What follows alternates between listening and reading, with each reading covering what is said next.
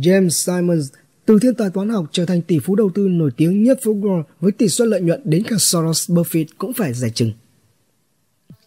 Thật đáng kinh ngạc khi chứng kiến một nhà toán học nổi tiếng lại chuyển hướng và đạt được những thành tựu lớn như vậy trong ngành tài chính.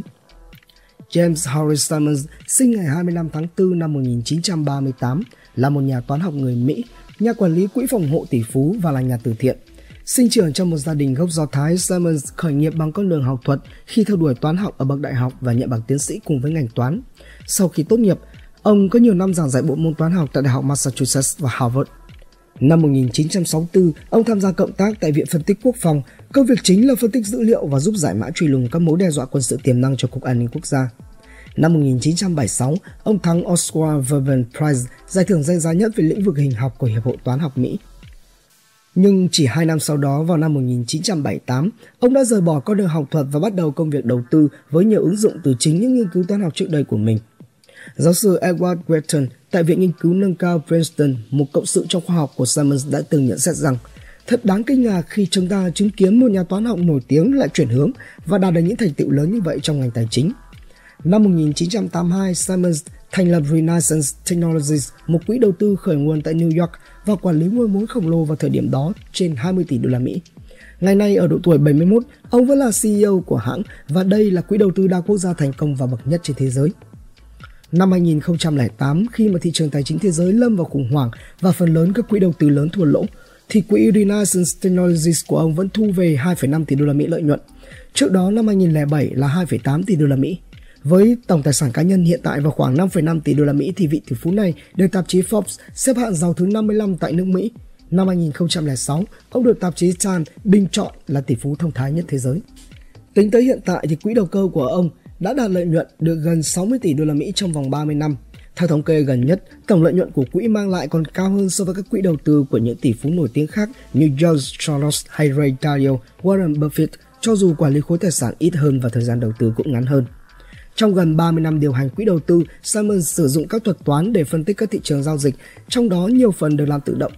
Quỹ Renaissance của ông chuyên sử dụng các mô hình toán học để dự báo giá cổ phiếu trên thị trường khắp thế giới.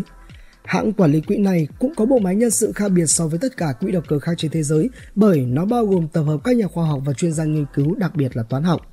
Simons đề ra tiêu chí tuyển dụng là những người có năng lực đã được thừa nhận về nghiên cứu khoa học để thực hiện các mô hình toán học về những thị trường mà quỹ đầu tư. Rất nhiều nhân sự của hãng này bước thẳng từ phòng thí nghiệm của các hãng công nghệ như IBM hay Bell sang quỹ mà chưa hề có kinh nghiệm về thị trường tài chính. Và kết quả như đã được thực tế chứng minh, như chính ông chủ quỹ Simons nhận xét là hơn cả mong đợi. Simons cũng là một nhà hoạt động xã hội tích cực. Ông và vợ mình thành lập quỹ Paul Simons, một tổ chức từ thiện chuyên hỗ trợ cho các dự án giáo dục, y tế, đặc biệt là bệnh tự kỷ ở trẻ nhỏ và nghiên cứu khoa học. Ông cũng có nhiều hoạt động từ thiện khác trên danh nghĩa hai người con trai quá cố của mình. Tính cho đến nay, Summers đã chi ra hàng chục triệu đô la Mỹ cho các hoạt động từ thiện và dự kiến dành thêm 200 triệu đô la Mỹ nữa trong các năm tới. Bí quyết thành công của quỹ Renaissance đã khiến cho rất nhiều các nhà đầu tư tò mò.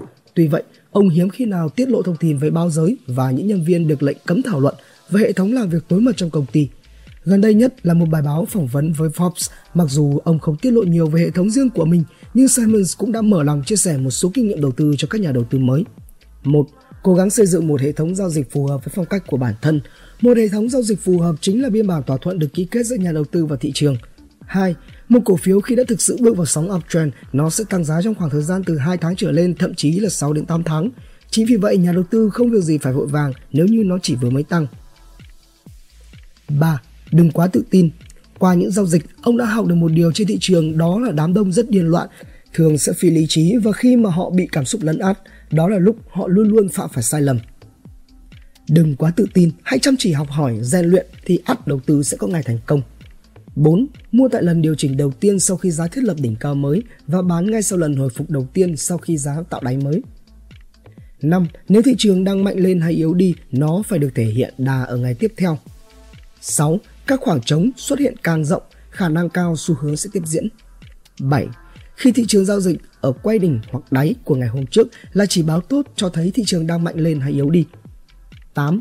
Giao dịch cuối cùng thường nói cho chúng ta biết về sự thật, xu hướng của hiện tại. Dòng tiền thông minh thường ra tay vào những giờ giao dịch cuối cùng. Khi thị trường vẫn còn đóng cửa tăng giá mạnh, xu hướng tăng sẽ còn tiếp diễn trong phiên tới. Khi xu hướng tăng giá kết thúc, nó thường đảo chiều vào buổi sáng và sau đó giá đóng cửa cuối phiên sẽ giảm. 9.